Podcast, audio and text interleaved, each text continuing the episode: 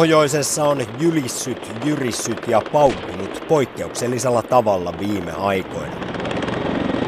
Ensin Pohjois-Norjassa käynnistyi suurin sotaharjoitus lähes 50 vuoteen.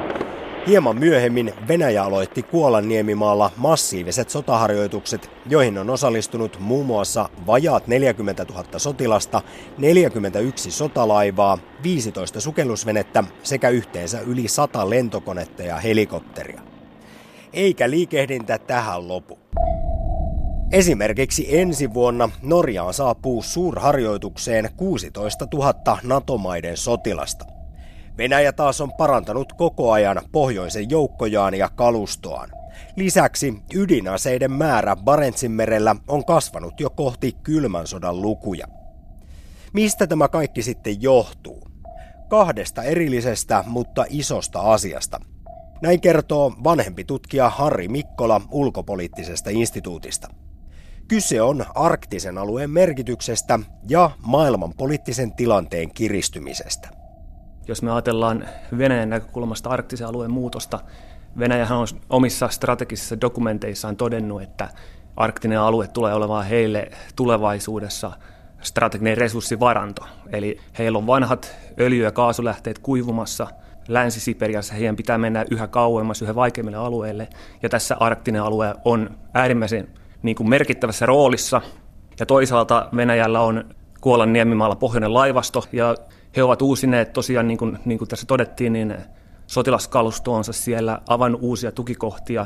On synnytetty viime vuoden lopussa uusi sotilaskomentorakenne, jonka toimintaa nyt, nyt harjoitellaan. Ja tietysti tämä kansainvälinen turvallisuuspoliittinen ympäristökin on muuttunut silleen, että tässä on myös tämmöistä keskinäistä nokittelua, että toinen, toinen treenaa, niin toisen pitää vastata. Että tämä on tällainen niin kuin monen, monen, monen asian yhteen nivoutuma, mutta, mutta Alueen merkitys yleisesti kasvaa ilmastonmuutoksen seurauksena, avautuu pääsy resursseihin, öljy- ja kaasuvarantoihin, uusiin merireitteihin. Venäjälle aukeaa tuhansia kilometriä uutta valvottavaa merirajaa, eli, eli kyllä tämä kertoo ehdottomasti alueen globaalin merkityksen kasvusta. No vanhempi tutkija Harri Mikkola ulkopoliittisesta instituutista. Onko Arktis tulevaisuuden toinen Lähi-Itä ja ehkä uuden kylmän sodan kylmä näyttämö? No tästähän on, jos me mennään kymmenen vuotta ajassa taaksepäin, niin tällaisia ajatuksia esitettiin ja tämä kumpus oikeastaan niin kuin monesta lähteestä. Yksi tärkeimmistä oli se, että yhdysvaltalainen tällainen laajasti siterattu tutkimus osoitti tai lisäsi luottoa siihen, että arktisella alueella on huomattavan paljon öljy- ja kaasuvarantoja. Arvioitu, että 13 prosenttia löytämättömistä öljyvarannoista, 30 prosenttia löytämättömistä kaasuvarannoista sijaitsee siellä.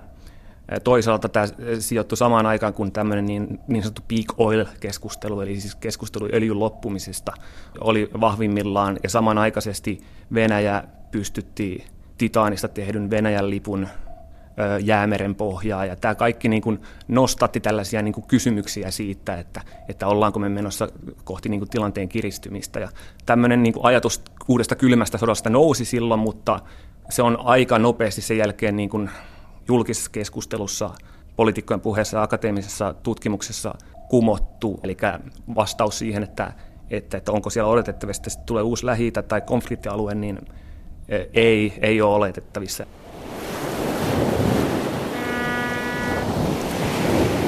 Arktisista alueista ei siis ole tulossa kilpailua, ihan jo siksikin, että enää ei ole mitään mistä kilpailla.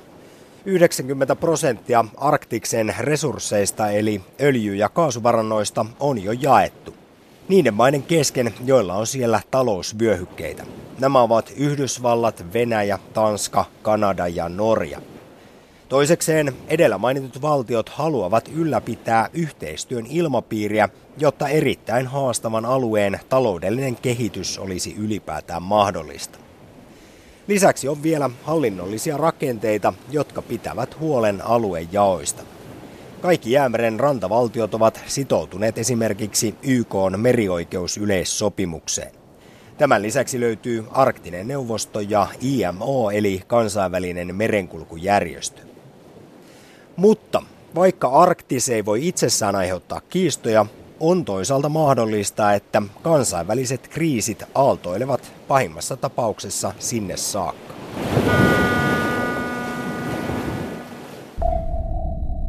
Mitä tulee arktisen alueen turvallisuuteen, niin on nähtävissä hyvin vähän alueen sisältä itsestään kumpuavia dynamiikkoja, jotka voi aiheuttaa konflikti arktisella alueella.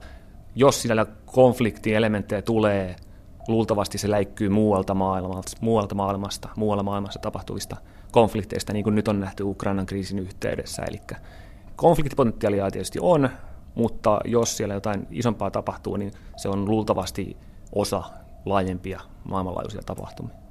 Mutta Harri Mikkola, tässä suhteessa kaikki nämä viimeaikaiset suuret sotaharjoitukset, esimerkiksi Pohjois-Norjassa ja Venäjällä sitten Kuolan Niemenmaalla, ne tuntuvat jollain lailla järjettömiltä, ylimitoiteltuilta ja vähän semmoiselta pullistelulta. Jos ei kerta siellä pohjoisessa nyt mitään kriisin paikkaa tai konfliktin vaaraa ole edes olemassa. Miksi Venäjä satsaa niin paljon esimerkiksi ydinasekalustoon, uusiin ydinsukellusveneihin ynnä muihin? Kyse on kahdesta asiasta. Toisaalta siitä, että arktisella alueella itsessään inhimillinen toiminta kasvaa. Oletettavaa, että sieltä saadaan paljon öljy- ja kaasulöytöjä, ja alueen geopoliittinen talouden merkitys kasvaa, joten on luontevaa, että näitä resursseja myöskin turvataan ja myös sotilastoiminta alueella kasvaa. Mitä ydinaseisiin tulee, niin se on osa Venäjän suurvaltastrategiaa, se on osa Venäjän aseman ylläpito. He, hehän on viime aikoina hyvinkin vahvasti nostanut tätä ydinasekysymystä esiin. Oikeastaan se on se ainoa elementti, missä he ovat samalla viivalla esimerkiksi Yhdysvaltojen kanssa. Ja fakta on, että suuri osa Venäjän ydinaseista sijaitsee arktisella alueella pohjoisessa laivastossa Kuolan niemimaalla. Norja toisaalta varautuu Venäjän uhkaa vastaan. Arktinen alue on tässä kontekstissa heille luonnollinen, luonnollinen alue, jossa, jossa toimia, mistä uhka voi tulla.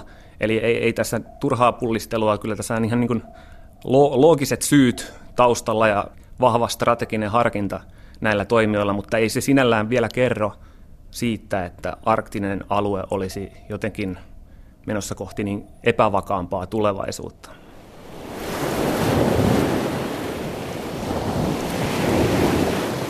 Kiinnostuksesta arktisen alueen resursseja kohtaan, siitä on puhuttu jo pitkään, mutta mikä merkitys on esimerkiksi ihan öljyn hinnalla ja sitten tällä yleisellä taistelulla ilmastonmuutoksen hillitsemiseksi? Hillitsevätkö nämä tekijät myös sitä, minkä verran oikeasti sitten arktisella alueella alkaa tapahtua? Aivan ehdottomasti nämä on kaksi avainkysymystä, siitä, jos me etsitään vastausta siihen, että kuinka merkittävä alue arktisesta alueesta tulee. Eli arktisen alueen toimiminen on äärimmäisen vaikea, äärimmäisen kallista. Ja on esitetty arvioita, että jotta se olisi ylipäätänsä järkevää tällä offshore merellisellä merellinen toiminta, öljynporaustoiminta, niin, niin öljyhinnan pitäisi olla yli 100 dollaria barrilta. Tällä hetkellä öljy pyörii tuossa 50 dollarin paikkeilla, eli siis tällä hetkellä siellä toimiminen on täysin järjetöntä, eikä sillä ole minkäännäköistä taloudellista rationaliteettia. Mitä tulee ilmastonvastaiseen taisteluun, niin mikäli toimet ilmastonmuutoksen hillitsemiseksi saa tuulta purjeisiin, niin on, on toki vaara, että, että nämä arktisen alueen projektit menettävät kaiken merkityksensä ja, ja se investoitu raha katoo, katoo kun tuhka tuulee. Eli kyllä nämä, nämä kaksi on just se, että jos me analysoidaan arktisen alueen talouspotentiaalia, niin kyse on loppujen lopuksi öljy- ja kaasun hinnasta. Ja siihen vaikuttaa tietysti ilmastotoimet, mutta vaikuttaa moni asia myöskin, niin kuin viime aikoina on nähty, maailmantalouden hidastuminen, öljyn ylituotanto, JNE, eli, eli nämä on, nämä on, nämä, tämä on se avainkysymys. Jos hinta on riittävän korkea, siellä porataan varmasti. Jos, jos hinta on matala, sinne ei ole mitään järkeä mennä.